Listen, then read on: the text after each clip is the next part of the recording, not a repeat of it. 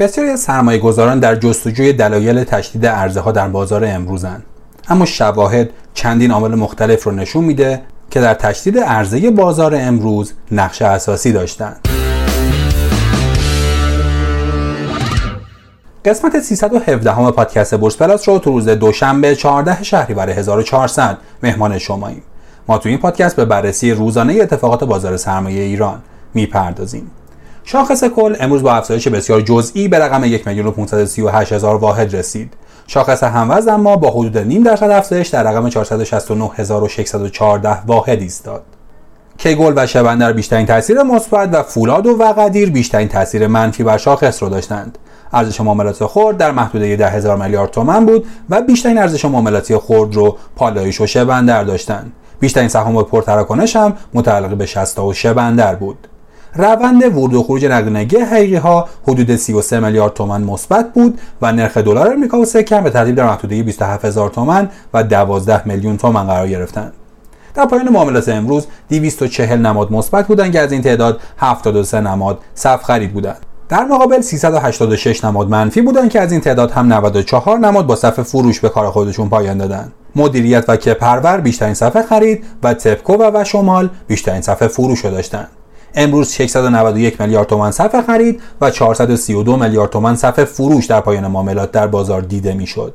شبندر، شاوان و آریان بیشترین ورود نقدینگی حقیقی و فولاد نوری و پاسار بیشترین خروج نقدینگی حقیقی ها رو داشتند. پالایشگاه، رایانه و معدنی بیشترین ورود نقدینگی حقیقی و فلزی ها، بانکی ها و پتروشیمی ها بیشترین خروج نقدینگی حقیقی ها رو در صنایع به خودشون اختصاص دادند. میانگین سرانه خرید و فروش هر کد حقیقی 20 ممیز 7 میلیون تومان در خرید در برابر 15 میلیون تومان در فروش بود. نمادهای دارای حجم مشکوک بازار امروز بودند. اما بریم سراغ آنالیز بازار. بازار سهام امروز با شیب ملایمی افزایش پیدا کرد اما تحت تاثیر عرضه ها قرار گرفت و بخش بزرگی از مثبت های خودش را از دست داد. اما عرضه ها نتونست شاخص رو به محدوده منفی وارد کنه و علیرغم اینکه شاخص کل رشد آنچنانی نداشت همچنان شاخص همه شرایط بهتری رو تجربه کرد. اما این شاخص هم از عرضه ها در امان نبود و به طور کلی بازار به خصوص در نیمه دوم خودش عرضه های زیادی به خودش دید. در بازار امروز هیچ گروه کامل مثبت یا کامل منفی وجود نداشت و از این نظر شرایط بسیار متغیر بود. بنابراین نوسانات هم چاشنی معاملات امروز بود. اما چرا بازار منفی شد؟ در حالی که بسیاری از سرمایه گذاران در جستجوی دلایل تشدید عرضه ها در بازار امروزند شواهد چندین عامل مختلف رو نشون میده. در ابتدا عدهای موضوع شروع مذاکرات یا تمایل ایران به مذاکرات رو دلیل مبنی بر افزایش عرضه ها عنوان کردند. در حالی که اگه این عامل دلیل اصلی باشه چرا گروه های منتفع زینف مثل خودرو و بانک هم پر عرضه ظاهر شدن و دلار هم کاهش چشمگیری پیدا نکرد؟ در ادامه ای موضوع اجباری شدن سجام رو مطرح کردن و با توجه به ضرب العجله تعیین شده این عامل رو دلیلی مبنی بر تشدید عرضه ها دونستن. اما مگه چند کد سجامی نشده باقی مونده؟ در ثانی با افزایش انتقادات نسبت به اجرایی شدن غریب الوقوع این مسئله فهیمی مدیر عامل سپرده گذاری از تدریجی شدن اجرای اون خبر داد و هر گونه ضرب العجل در این خصوص رو رد کرد.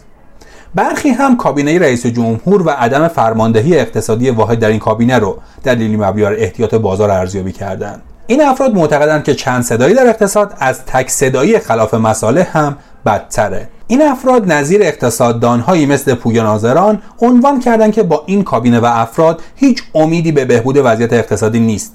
شب گذشته هم تعداد زیادی حکم اقتصادی توسط دولت اعلام شد.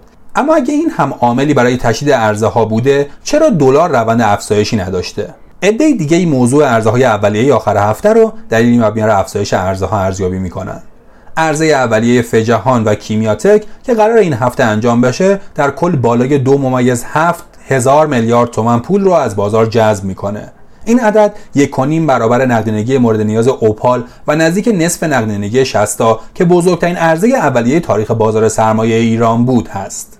اما محاسبات نشون میده که در شرایط فعلی و روند تخصیصی که به کودها وجود داره نقدینگی چندانی برای هر کد معاملاتی سهمیه نخواهد رسید. اما مورد دیگه که در این رابطه بحث میشه موضوع زمانبندی پرداخت سود توسط ناشرانه که بعضی از ناشران به راحتی رویه اعلامی خودشون رو پس از مجمع زیر پا می‌ذارن. این مسئله نارضایتی بسیاری رو باعث شده. این اتفاق به خصوص در شرکت های زیر مجموعه 60 به وفور دیده میشه. به عنوان مثال سبا امروز منفی بود و دیروز فروش سنگینی داشت. مشاهدات و شفافسازی پرداخت سود نماد در کدال نشون میده که قرار سود خودش رو در اواخر سال پرداخت کنه که فشار فروش سنگینی بر سر این موضوع به سهم تحمیل میشه. اما به هر حال عامل عرضه های گسترده در بازار به این مسئله هم ارتباطی نداره و تنها این مسئله در بعضی نمادها عامل تشدید عرضه ها بود. نهایتا عاملی که به نظر از همه نزدیکتر باشه در خصوص تصفیه اعتباراته. با اینکه موضوع اجبار کارگزاران به مشتریان در خصوص تصفیه اعتبارات از سالهای گذشته ملغا شده اما همچنان اجبار به این نوع تصفیه در پایان سال مالی بعضی کارگزاری ها که 31 شهریوره دیده میشه. نکته عجیب ماجرا در اینه که این کارگزاری ها اعلام می‌کنن که بلا فاصله بعد از 31 شهریور اعتبارات قبلی رو به سرمایه گذاران برمیگردونن. بنابراین به نظر می‌رسه پای مسائل دیگه از جمله گردش بیشتر سرمایه گذاران برای افزایش کارمزد به میون میاد.